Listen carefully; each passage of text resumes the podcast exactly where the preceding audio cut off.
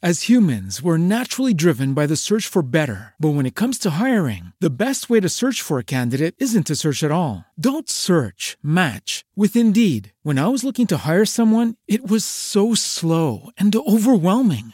I wish I had used Indeed. If you need to hire, you need Indeed. Indeed is your matching and hiring platform with over 350 million global monthly visitors, according to Indeed data, and a matching engine that helps you find quality candidates fast. Ditch the busy work. Use Indeed for scheduling, screening, and messaging so you can connect with candidates faster. And Indeed doesn't just help you hire faster. 93% of employers agree Indeed delivers the highest quality matches compared to other job sites, according to a recent Indeed survey. And listeners of this show will get a $75 sponsored job credit to get your jobs more visibility at Indeed.com slash podcast. That's Indeed.com slash podcast. Terms and conditions apply. Everybody in your crew identifies as either Big Mac Burger, McNuggets, or McCrispy Sandwich. But you're the filet fish Sandwich all day. That crispy fish, that savory tartar sauce, that melty cheese, that pillowy bun. Yeah, you get it. Every time. And if you love the filet of fish, right now you can catch two of the classics you love for just $6. Limited time only. Price and participation may vary. Cannot be combined with any other offer. Single item at regular price. Ba da ba ba ba. I'm Commander Shepard, and this is my favorite lorecast on the Citadel. Welcome to the Mass Effect Lorecast, the podcast where we explore the vast universe of lore behind the Mass Effect games. We'll talk about all the details you may have missed, ask the hard questions, and more. Spectres, welcome back to the Mass Effect Lorecast. This is your host Tom. I'm here with the uh, the guy who knows way more than most people should about Mass Effect and Seven: The Legend. How's it go, man?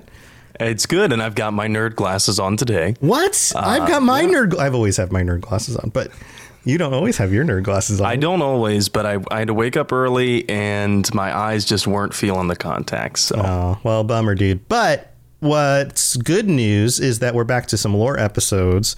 And uh, now that we're all done with medicine, we can just move on to something else, right? Because there's nothing else having to do with medicine. There's no, I can't think of any other like notable doctors in the trilogy. There's like, uh, I kept thinking that we were done. I really did. After the interview with Dr. Greg, I thought we were over it. And then I, I went back into my my notes and research mode and I was like, "Oh my gosh, we have we have more to talk about," which I know our listeners are probably just really bummed about. yeah, probably really bummed. Um, or at least some of them will be fans of uh, this topic this week. What, so wait, so what are we talking about? So there is, you know, like I said, a huge breadth of those medical related topics, but there's still a couple key physicians that we haven't talked about. So today we are dissecting the character. I, I tried to come up with a witty intro on the fly. It's not going to happen, but Dr. Lexi T'Perro. I the dissecting. I, I heard that there. Wait, so Doctor Who? Doctor what? Now, uh, this is a doctor from Andromeda. She is an Asari on the starts on the Hyperion and then moves to the Tempest.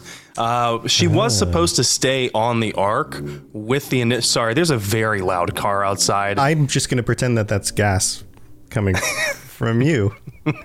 I did do an eating challenge yesterday, so that wouldn't be out of the question. Yeah, yeah, yeah. I, I, it was for work, and I, I downed a 12 egg omelet. It was something else, but Wow. Wow. Wow. kind of a weird uh, story we'll have to talk about off air. And if you haven't joined the Robots Discord, this is a perfect time to uh, to market that. I'll talk to you about it on there. But about Dr. T'Perro. She was supposed to stay on the Ark. And she was supposed to work with the initiative to wake up colonists and kind of tend to their medical needs. but when uh, Ryder's father dies and then they become the Pathfinder, her perspective changes a little bit. And I have a, a clip here that kind of demonstrates that. I'm, I'm going to go ahead and play it. We'll see if it plays Actually, through my mic. Actually, you know what? I've got it set up. We could even put it up on on the screen for the video. oh, so so then by all Let's- means. Let's just go with this then. Oh, hold on. Uh, I was muted because we had uh, we had somebody uh, sub or yeah subscribe to the channel. Thank you for subbing, fam. All right, let's here we go. We all have off days.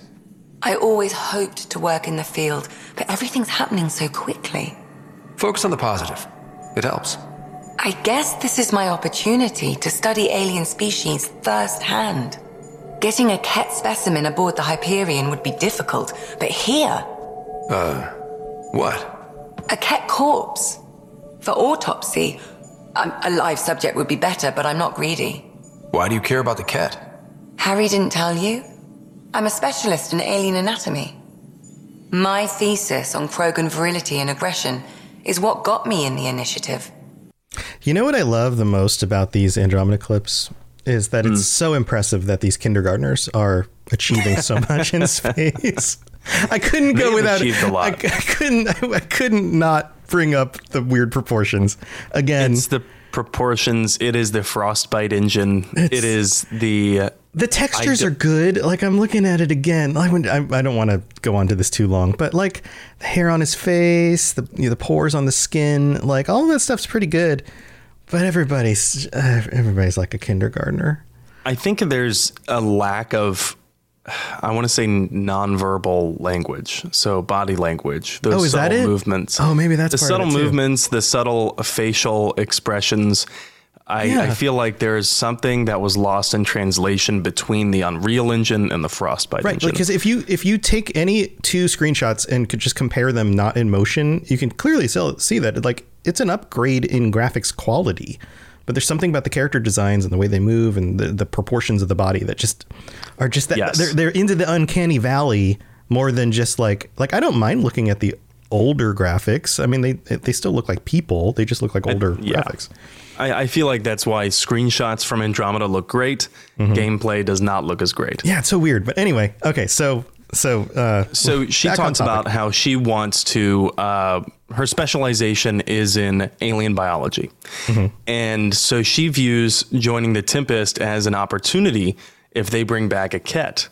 right. If they bring back a Kett Corp, she can learn a lot more about this brand new life form, and it must be incredibly medically fascinating to her. Uh, and so she has this specialization and interest in alien biology, uh, which is also driving her to do this. But she also senses that there's a need there, and she always wanted to do field work. So she didn't want to be Yeah. stuck behind a desk. Right. So, I mean, that makes sense. It sounds like a like an amazing opportunity. It does, and I can understand her hesitation. You can sense a little bit of it in her voice there, uh, because I'd be kind of scared about that too if I spent you know 200 some years uh, learning medicine and really staying behind a desk, and now all of a sudden uh, in this new galaxy that's been marketed to us as a veritable haven of habitable worlds, we learn that a that's not true. B the guy that was supposed to lead us is dead, and C his his offspring who have very little leadership experience whatsoever are taking the helm, and D there's also a very uh, hostile alien race that has an incursion in in the current sector. So it's kind of scary. Um, but it is an opportunity to learn more, and I think that's what drives uh, Dr. T'Perro. Now, I mentioned that she had 200 years of, uh, of, of, of time to learn, give or take. Uh, that's because she's about 275 years old. We know she grew up in Omega. Okay. And what do we know about Omega except that it's a very seedy planet that has a very sizable gap between the haves and have nots? It's like Sin City. yeah, I'm sure that wasn't an well, unless you grew up as one of the haves, but statistically speaking, you probably didn't. Yeah, unless you were like in with Aria, I guess. Uh, Yeah.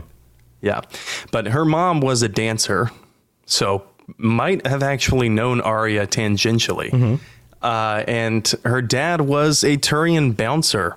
So quite uh, quite a upbringing to go from that to doctor. And the way that she started was because she patched up her dad every time he got roughed up Oh, geez. and and her parents remembered how good she was at doing so. So they shelled out for medical school to give her a better shot at life. yeah, no, I mean that totally like you're just kind of like learning in the trenches, sort of. Like you know, I mean, those are kind of trenches. yeah, yeah, I know, right? I don't think any child should have to grow up um, tending and to wound care for their parents. Um, but that is how Dr. Lexi T'Perro grew up.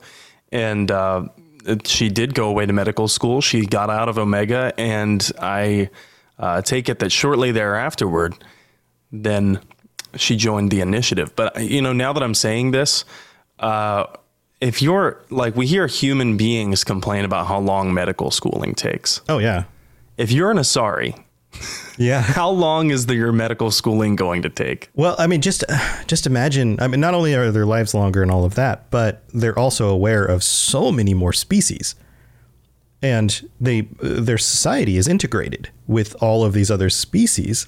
So it's one thing to learn everything you need to know in order to at least to just be a general practicing physician for humans, let alone anybody. Like, wow. Maybe the assistance of VIs and AIs kind of eliminates some of the burden of constant memoral memory of the knowledge. But, but uh, yeah, she right. with her specialization in alien biology, I think it's safe to say that medical school took her longer than just a few years.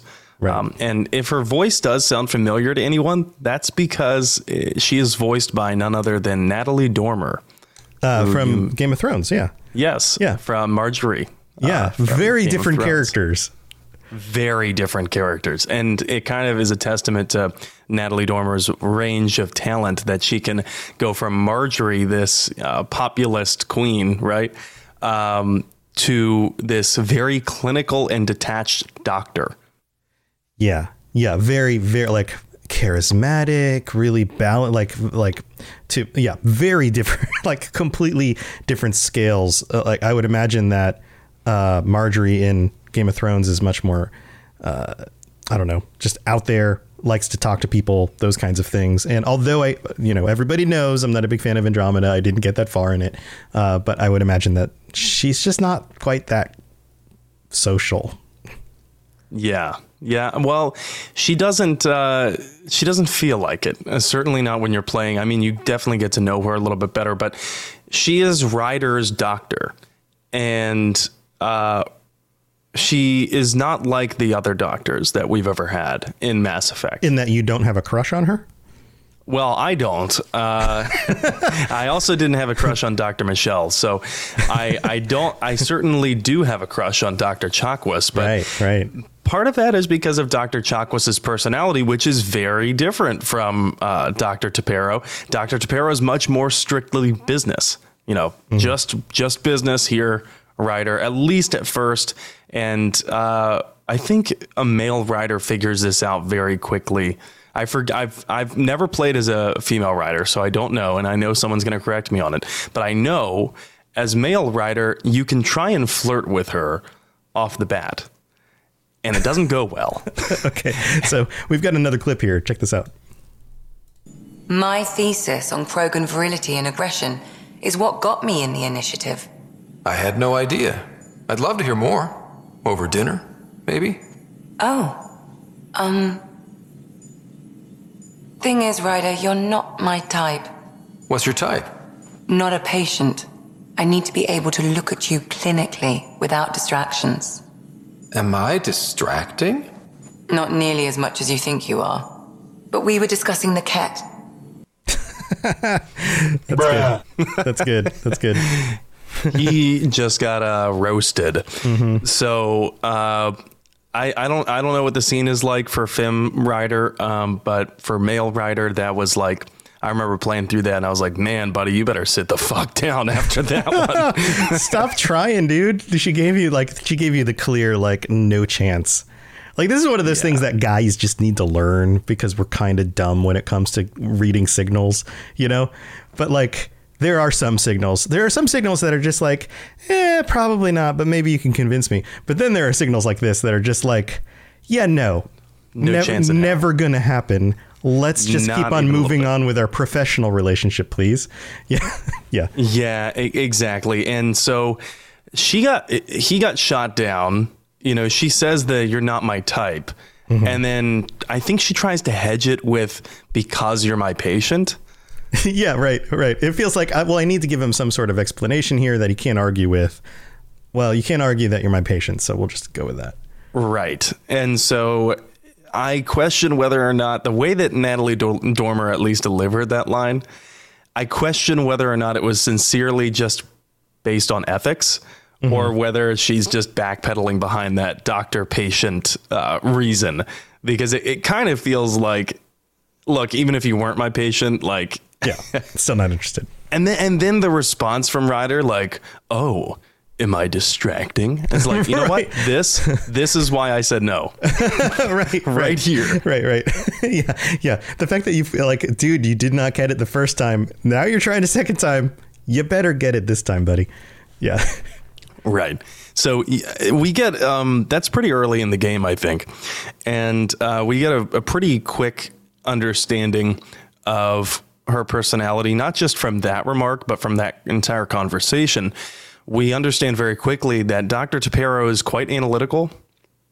She's more clinical than any of the previous doctors that we have in Mass Effect. And what I mean when I say that is that Dr. Chakwas was just as likely to like put a cast on your broken bone as she was to knock back a beer with you. Uh huh. Right.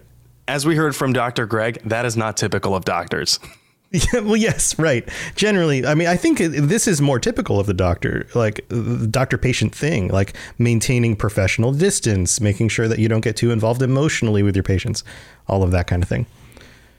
Yeah. And so um it, it- it's really and Dr. Michel is a little different because she's kind of in like one and a half games, but she is present in in in the Mass Effect original trilogy, but it's still a very different interaction that the player can have with uh, with Dr. T'Perro.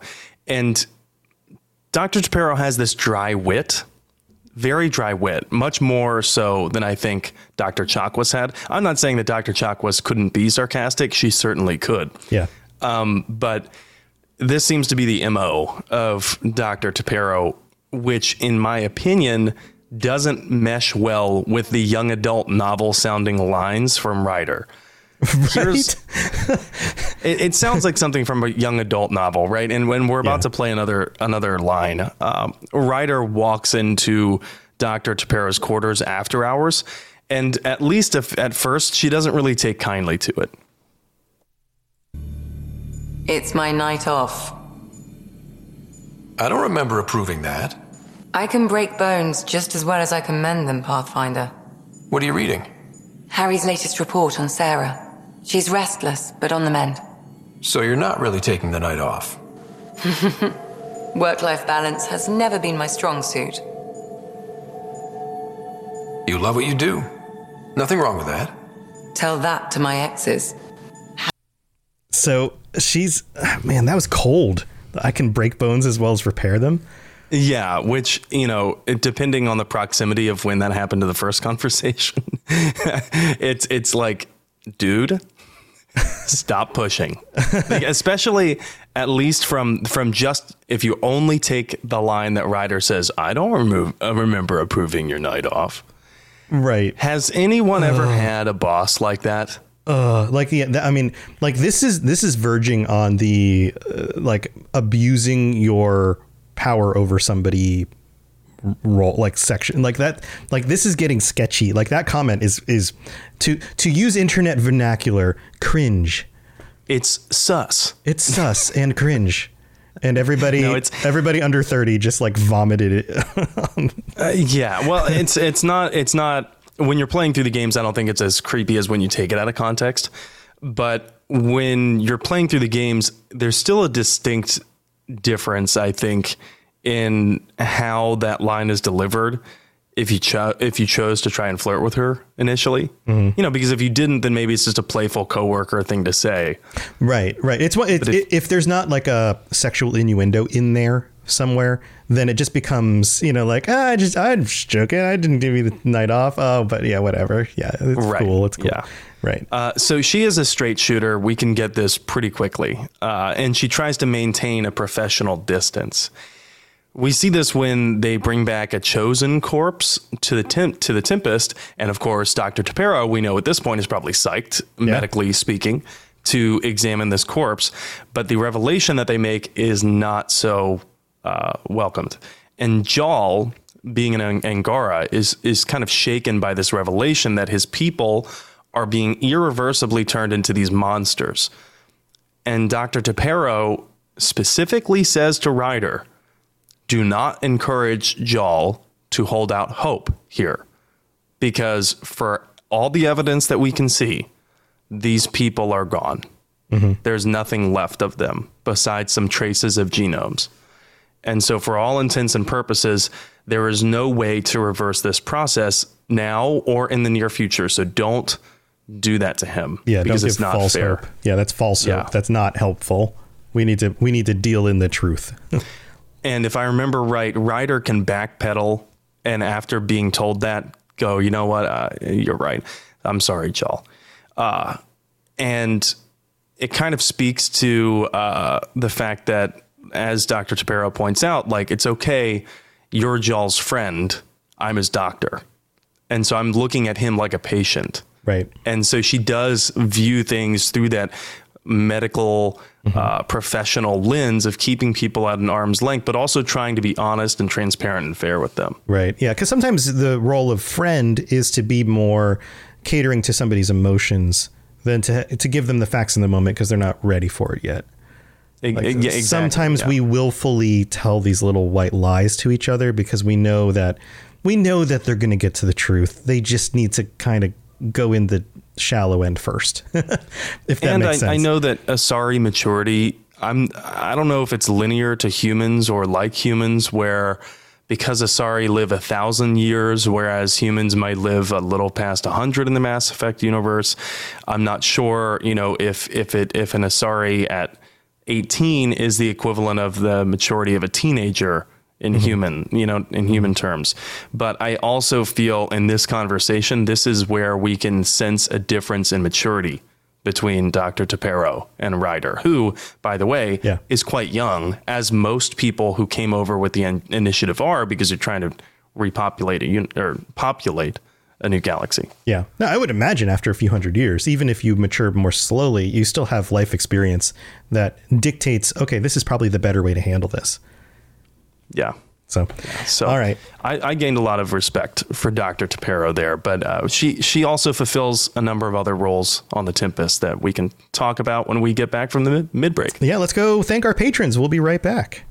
I am so excited about our sponsor this week, Marvel Strike Force. I freaking love Marvel Comics. Growing up, I collected comics and the trading cards, and I've seen pretty much every Marvel movie they've made so far. So if you're into Marvel like I am, go check out Marvel Strike Force. This is a mobile squad RPG. You can collect and unlock all the different heroes. You fight against supervillains. There's a campaign, there's a blitz mode, there's an arena, there's a constantly evolving meta. And right now they're celebrating the Deadpool anniversary event. This is a mission from Strike where you log in the first time and you unlock this generous gift containing character shards, an anniversary diamond orb, gear, a bunch of other items. It is absolutely the right time to jump in and try this game out. Click the link in the show notes to download it now and then use the promo code MAXPOOL, M A X P O O L, MAXPOOL. Don't miss out on all the free stuff and thanks again to Marvel Strike Force for sponsoring this episode.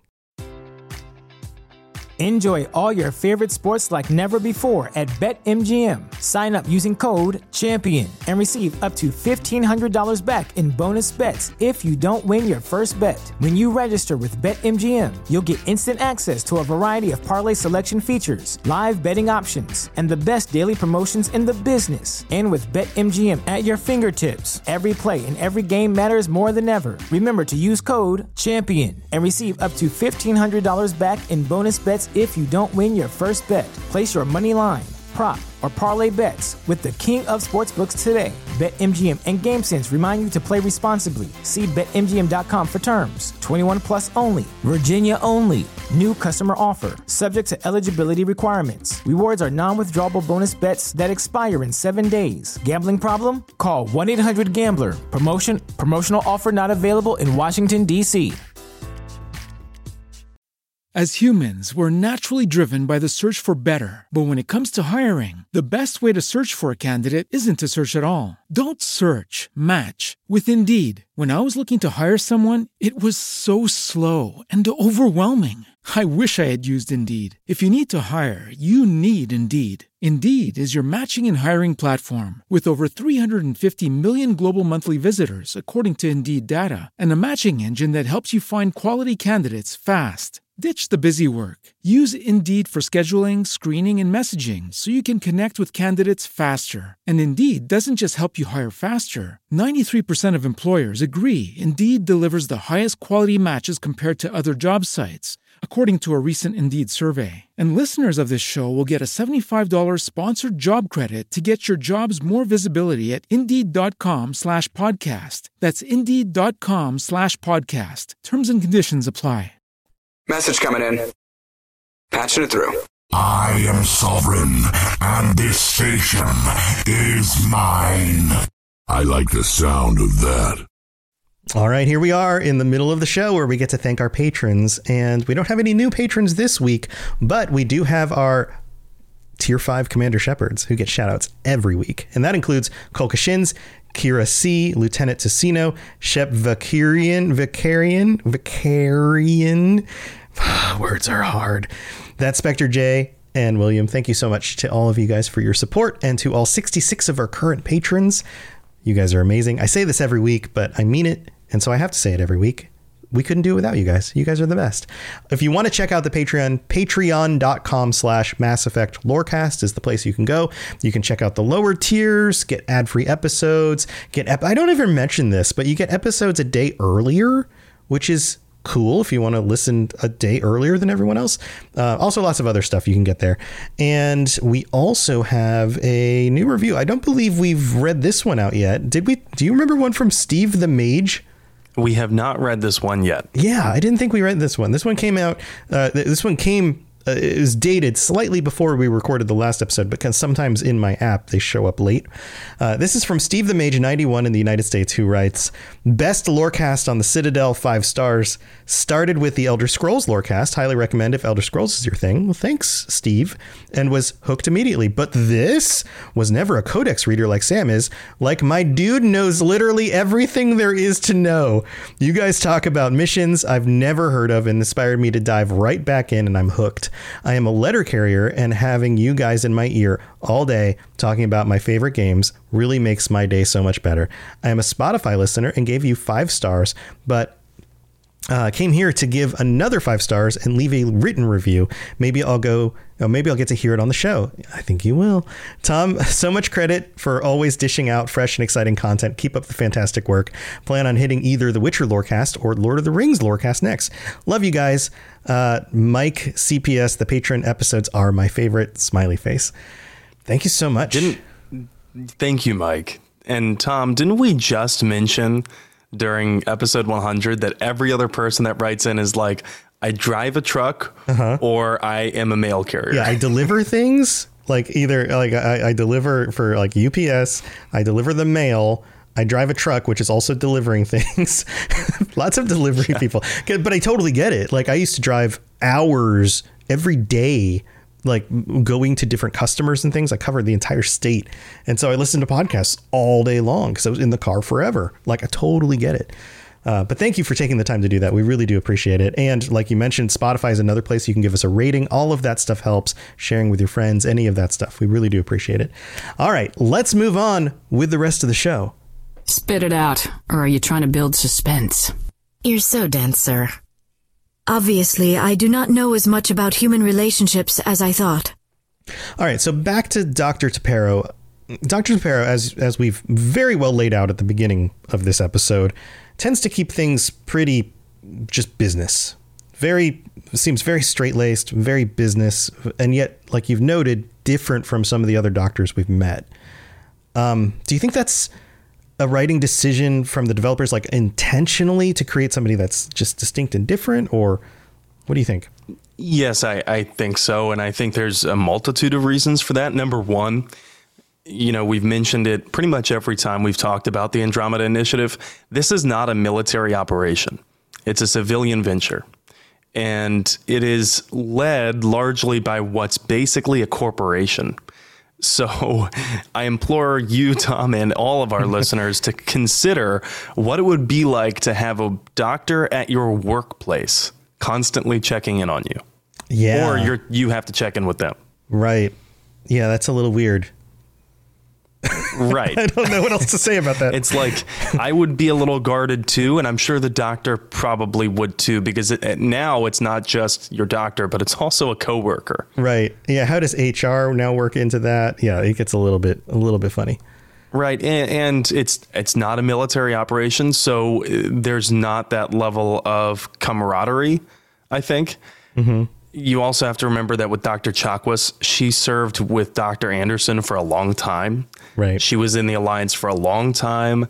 She was probably coasting toward retirement years, and the, nothing was new to her. This was like you know same stuff, different day. So she was probably a lot more at ease uh, than maybe a, a young Asari doctor coming up on the big years of her career. So again, military operation definitely going to be a lot le- less. Um, the military is known for rules and procedure, but I'll tell you that from a lot of my friends who are in the military or were in the military, especially the ones in the Navy, when you're deployed and you're out at sea, a lot of those formalities get tossed because Yeah. Yeah. Especially during wartime. especially during wartime. Yeah. And and for a crew like the Normandies that got bonded by uh, by such immense trauma, you know, that that got forged with like the hottest fire, uh, you're you're just going to feel that level of closeness and camaraderie, especially more than people who, uh, when you know at the beginning of Andromeda, Doctor T'Perro and Ryder are virtually strangers. Right. So right. It is different. We we also don't get a trilogy here, like, and we probably never will get an Andromeda trilogy. I, I would I would assume because it didn't sell as well as the other games. Um, but you could see how a character like this might start like this, and then over time, over a series of other games, you've got a character arc. Maybe she warms up a little bit. Maybe she does build a relationship with somebody because she's more ready to at that point, or whatever. Um, but we don't get that. We just get one game. Yeah, we only get one game to flesh out her character, which is a lot. It's a tall order, you know, to to put on developers to say, uh, I'm going to compare this one game to this well-established trilogy that fans had. Uh, what would that have been? Five years to Yeah. play through Yeah. over and over and over again. Um, and how many hours of game time? So it, I'm not sure that that comparison is is fair either, but it could also just be her personality, Dr. T'Perro's personality, that she's strictly business. Some people take longer to warm up to uh, warm up than others, and as I just mentioned, she is virtually a stranger with Ryder at the beginning of Mass Effect. When you compare it to like Chakwas' interaction on the Normandy with some uh, people that she served for served with for a while, uh, Shepard, we don't know how long she served with. Uh, Anderson has served with for quite a while. But there's also one other thing. Dr. T'Perro functions as your psychologist. Okay. So she's like, obviously, she's working not just on your body, but on your mind. So she's probably paying a lot of attention to you when you're not even in the room with her talking about what's going on psychologically. Like she's probably watching, filing reports. Yes, she is. And she tells us that. She's transparent about it. She says that she's sending them to Pathfinder headquarters, which, although it's called headquarters, the whole practice still feels very corporate, much like Kelly's role in Mass Effect 2, who was hired by the Illusive Man to basically keep tabs on Shepard and Shepard's mental health. Um, so yeah, this feels very similar to that. It, it does feel similar, although, uh, to be fair, the initiative is not a human supremacist organization. Sure, so there's sure, that. Sure, but Um, but it is but it is a corporation. It is it is a company, and it wants to uh, maintain a, a I don't know a watch on its assets. It wants to to know you know like are because people and this is something everybody needs to realize. If you work for a company, if you work for a corporation, you're a person, but first and foremost, you're a tool for that company to make money. And any company is going to try to make sure that if they want to make money well, they're going to keep their tools in good repair, right?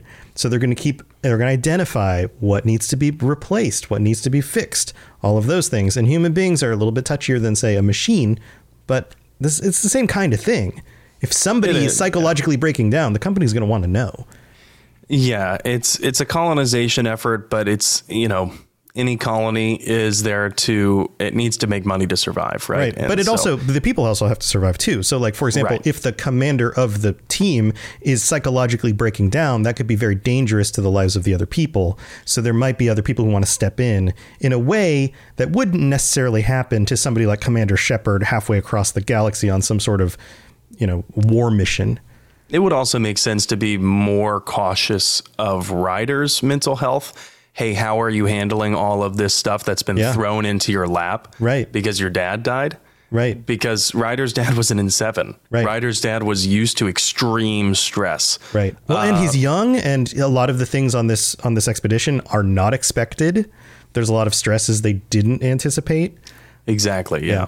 Um, you know, future of humanity and whatnot on your Yeah, shoulders. you know, Uh, so we, we can find these reports in the Andromeda Codex under an entry called Ongoing Psychological Profile. And so we get to read the reports, which is nice. That's a transparent gesture.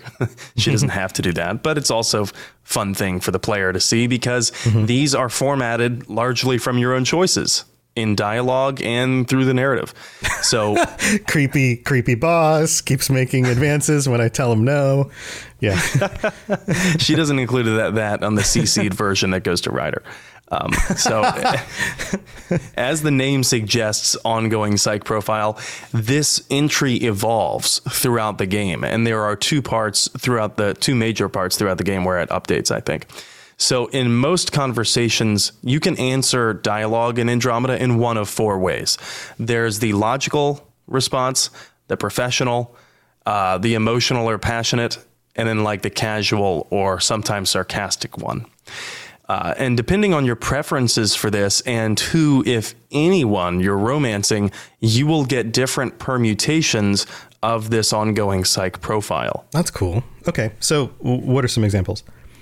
So, for example, if you choose the emotional or passionate dialogue option very, uh, very often, then you might get something from Dr. T'Perro describing you something like you exhibit heart and empathy in many situations. The passion you bring to your role as Pathfinder does not go unnoticed by those who work alongside you. In fact, it may be a key component in drawing others to you. But if you chose logic a lot, you get something more like I've observed that you display a tendency towards analytical thinking and intellectual curiosity. When interacting with others, even difficult personalities, you consider the more grounded and non emotional response. I feel like that she would she would prefer that one because that's kind of who she is. Maybe. I mean, she does open up at, at some points, but and, and sometimes with these um, different permutations in the ongoing psych profile, they get contradictory. And I remember mine was, uh, especially if you choose logic, but then you also happen to do a bunch of interrupts with like the triggers, you know?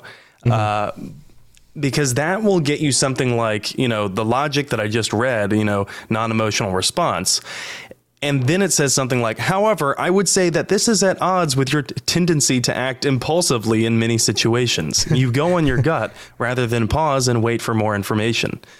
So You're all over the place. I don't know what's going on. you're very logical and non emotional. However, you're also very impulsive and tend not to wait for more information. Your Um, personality seems like a 13 year old just clicking whatever random response they want with no uniformity. yeah, extreme fourth wall breaking. Yeah. right. Uh, so it can be confusing for players. I remember it was for me. Uh, but from a lore perspective, it adds depth to Dr. T'Perro's job. And like I said, not those those were about interrupts. Not everyone's going to take interrupts, so you're not always going to get those. Right. Uh, right. But if you do, and you were wondering why it was contradictory to your logical responses, that's why. Um, so she's Dr. T'Perro is not there to just patch you up like Doc- Dr. Bonesaw Hacksaw Hacksaw. yes. Dr. Hacksaw. Dr. Bonesaw. Doc, doc, Dr. Hacksaw is there to patch you up because, as the writers told us, her name was an anagram of uh, Hacksaw, like the old timey field. Uh, field surgeon. So she's not just studying and researching you, or I'm sorry, she's not just studying and researching like Mordin was on your ship. Uh, so she's doing both. She's there to patch you up. She's there to monitor your psych health. She's also there to do some research uh, by herself as well. So she's fulfilling all of these roles and more. It, it, makes sense. I mean, I, it makes sense that they would design a character like this who would have all these roles. But I would also imagine that maybe the people on the ship feel uncomfortable around her. Is that a thing? Yes. They, well, if I were Ryder, I would. That's, Yeah. This is a personal thing. Yeah. We can get pretty vulnerable with Dr. T'Perro about our recently killed father and the memories that of his that we are finding as this narrative progression tool. But you know, if you are in this situation, your dad died, you're finding memories of his that you never knew because he didn't talk about them, and you're being very vulnerable with Dr. T'Perro. And she offers some advice on how to think through things, but if I knew she was filing reports about my mental health, man, mm-hmm. I would not be vulnerable with her. Yeah, there would be things that you just don't bring up. Right. I Yeah. would keep things a hundred. you know what I mean? I'd be like, that would be water cooler conversation all the way through. Yeah, yeah, but I'm like it. This is, sets up a, a chain of things, though. Like I'm sure somebody who's as trained as she is would notice that you're not really opening up, and then you would end up having these sessions where they're like, you know, you really can't open up to me. No, I'm fine. I don't have anything else going on. Okay, well, you know, like you end up in that loop, and then. Uh, just. Day says, I don't think it's that nefarious. Yes, but I also think that it's easy for us to think that because it's a game.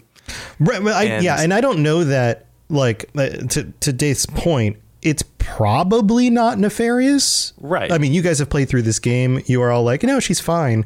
But in the moment, like if you are a human being in that kind of moment and you know that you're being monitored and you know that there are powers out there who can make decisions about your future or the future of your project or whatever, it's just natural to be a little suspicious and careful about what information you reveal. Yeah, exactly. Like, who And- tells their boss everything? Nobody. Uh, Not me. Nobody does. And, if you and do, you probably you probably done messed up. and and you know I, I don't think many bosses would want to know everything um Yeah. but you know this this element of being afraid to fully open up to your assigned counselor for fear that it could be used against you that part about andromeda is actually quite in line with what i've heard from military and law enforcement because in the military i've been told if you have an assigned counselor it's almost like you're on a performance improvement plan. That's what they'd call it in the corporate works workplace. Yeah. So if Yeah. you have an assigned counselor, eh, sometimes it's because you had to witness very traumatic things and it is a requirement that you do it. Mm-hmm. Other times it's like I should probably be careful with what I say to them because anything I can say or anything I say can and will be used against me. Right, right. It's not like regular. Like if I go to my doctor today and I open up about some things, there's doctor patient privilege there. But my doctor does not work for my same company. My doctor does not work for a military branch that we're both a part of. Like there is no structure around that that surpasses doctor um, patient privilege. So Right. So Yeah. So yeah, like like touching on that point earlier, you know, it it it we are we do lower our guard because of how much time we spend around uh, Doctor T'Perro and on the Tempest, and it's a video game, and we like it would be betrayal of the tallest order, right? To have someone in your own crew with no foreshadowing whatsoever, Right. Try to Right. us- usurp you, and then you get fired and replaced by who? Cora. Well, Cora was saying how it was her should have been her her gig anyway, but like Yeah. that wouldn't happen because you're the main character of the video game, right? But right. It would have to be some sort of major plot undertaking to to move you out of that role, and then somehow you get back in that role, and it's like a whole series of quests, or or maybe that's like the beginning of the second game where things go sideways in a way you don't expect. You know, like And if they did that because you were too vulnerable with your doctor that they placed on your ship for uh-huh. you, that'd be, I mean, it would be hilarious. Don't get me wrong, but it would also be like, what, What? the hell? I'm playing a game to escape. right yeah it would have to be one of multiple reasons why they do the thing that they do right like hey we've decided to make some changes also well you know we've gotten word that there's some psychological issues and it's like a justification for a thing that would have happened anyway because of multiple reasons i don't know Yeah. And so you asked, does anyone really feel like uneasy around her? Mm-hmm. Unequivocally, Peebee definitely does. Peebee does not like Dr. T'Perro. They do not get along. And I, I think that Peebee even says that she thinks T'Perro is, is uh, viewing her crew as like experiments. Okay. Yeah. So, and, and kind of surprisingly, because of how we get to know Dr. T'Perro and that she doesn't cross that line early on about, you know, doctor pa- patient interactions. Well, we, we eventually find out that Dr. T'Perro has been going to this bar and nursing a drink. And I'm, I'm saying like drinking in quotes here because she doesn't drink, but we find out that she's been going to this bar and sitting alone with a drink. Uh, and so you can kind of you can approach and here's where this next conversation she really opens up and we find out a lot more about her personality Drink. What's this really about? Peebee thinks I don't care about the crew, that you're all just experiments to me. Do you? Is that how you think I see you? Since when do you care what Peebee thinks? It's not the first time someone told me that. In fact, every one of my exes said something similar.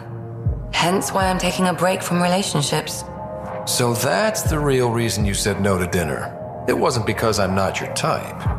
Yes, I mean, no. Don't change the subject. Is that how you think I see you? You wouldn't be moping in this bar if you only saw me as an experiment. I don't mope, but you're right. Thank you, Ryder. I should get back. What about your wine? I'll save it for another day. That's a good dialogue. I like I like that one. That one it it, it can bring some things together. You get a glimpse of her. Uh, It's almost like there's this like very natural, very I mean obviously she's not human, but very human s- inability for self awareness, and yet self awareness at the same time about different things. she's quite diplomatic in how she approaches it anyway, but but she does lower her guard a little bit. She divulges some personal information about her own life to Ryder that she has had some bad relationships, mainly because exes viewed her as to being too clinical. Right, Uh, right. And then the whole like you're moping. Well, I don't mope, and it's like, but you clearly are. Like you're, you're somehow you're not aware of the way you come across to other people when you're being too clinical or when you're being emotional. Both things. Like there's this like disconnect there. Well, I think it's a different scale too for for Dr. T'Perro. Being emotional for Dr. T'Perro probably looks a lot different than being emotional for a Krogan, right? Oh sure, So- yeah, yeah. So, yeah, but like moping in a bar, like I'm not moping in a bar. Well, you kind of are. Like if we could, we could define this thing that you're doing right now as that. So Yeah. yeah. So, so it's, yeah, it, it, it, it sheds a lot of light into what Dr. T'Perro is actually considering, maybe what she's not saying. Uh, but she still does keep things very uh, professional and arguably, you know, if I were to have to pass a verdict on who is the most doctor like of all the physicians we've met in Mass Effect, uh, as what I understand a doctor to be and the and the stereotypical doctor like right, qualities. Right. Like it is Dr. T'Perro. Yeah, no, I think you're right. Like uh, what a doctor should be doing in these situations, that kind of thing, as opposed to not necessarily every. I mean, every doctor has a different personality, but Right. Yeah. Dr. Dr. Hacksaw, obviously the old timey field surgeon. Uh, Dr. Mordin, much more of the like research geneticist, that kind of oh, scientist. very much more researcher. Yeah, yeah. Uh, and then Dr. Michel, sketchy medi-gel dealer with a French accent. right, right, right. All right. Well, that's. I mean, this is fun because uh, it's it's neat to get this these glimpses for me of characters that I really haven't spent much time with. So I, I appreciate it as well.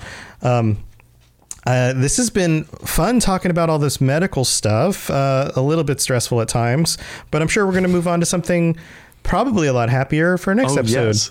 yes, definitely happy things on the horizon, Mm-hmm. but not for next week. Oh. Uh, so for next week, we are going to be talking about the genophage. That's not happy at all. Nope, it's not. no, that's that's terrible. Stillborn Krogan.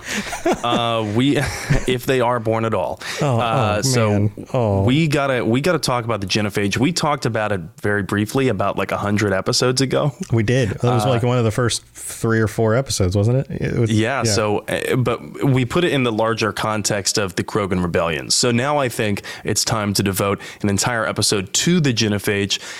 And I also have much better audio equipment now, so it'll probably be much more pleasant to listen to. It'll be a little bit better. Well, cool, man. I look forward to it, even though it's not a happy topic. It's a very interesting topic. And um, you got anything else going on you want to share before we head out? Yeah, I'm streaming. Um, Neutral Shepard, Jerry Shepard, has entered Mass Effect 2. I've already missed some some uh, interrupts on Is purpose. it Jerry or Gary? I thought I said Jerry. I thought you said Gary before, but maybe I'm misremembering. It is Jerry, uh, and I think I subconsciously chose that name because of Jerry from Rick and Morty. oh, okay. Yeah, because he's kind of bland. Yeah. Very totally. bland, neutral, and kind of a weenie. Um, Kind but, of a weenie. so so I've already missed some uh, some interrupts. Uh, Mordin's assistant is dead because I refused to not be neutral. Oh no! And the the, neutral thing to do was the Batarian said we're gonna kill him, and then I was like, no, you won't. Or wait, no, that was- it was the response was something like we're, we're gonna kill your friend. And then my response was, "He's not my friend." he's not my friend. like fine. well, well uh, I technically the truth, but oh, okay. Well, now he's dead. Um, they followed through. I mean, they died for it, but they followed through. So anyway, if you want to see some ridiculously bland and funny uh, responses uh, to dialogue, come and check out Neutral Shepard. I'm doing that every Saturday on Twitch. I'm still doing my Andromeda playthroughs. Had to skip it yesterday, but I am planning to stream some today after this lorecast. Cool, cool. Yeah, go hang out with uh, N7 the Legend. So Yes, twitch.tv slash N7 the Legend. on N7 the Twitch Legend. and Twitter. Yeah, go check that out. Um, I've got all my stuff, robotsradio.net, for all the different shows on the network, for my other shows. I'd love, for, if you are into any of the other fandoms, any of the other IPs that I do shows on, I'd love to have you come check those other shows out. And uh, I've always got some other stuff kicking around. We still don't know when Starfield is launching. Bethesda, you got to got to tell us something. But if you were interested in keeping up with all the news and all the stuff, starfieldinsider.com is my new website I'm doing with with Sam and some other people. So as things are worth reporting on or discussing or talking about the lore or gameplay, it'll go up on there. And you can always listen to the Starfield Lorecast. That's what I got going on, and we will see you guys next week when we talk about yay the genophage. Woo! All right, well, I guess we're gonna go. Bye, everybody. Thanks for tuning into the Mass Effect Lorecast. We'd love to hear your opinion and thoughts on the lore of Mass Effect. Reach out to us on Twitter at Mass Effect Cast or check out the Robots Radio Discord. Also, you can send us an email at masseffectlorecast at gmail.com.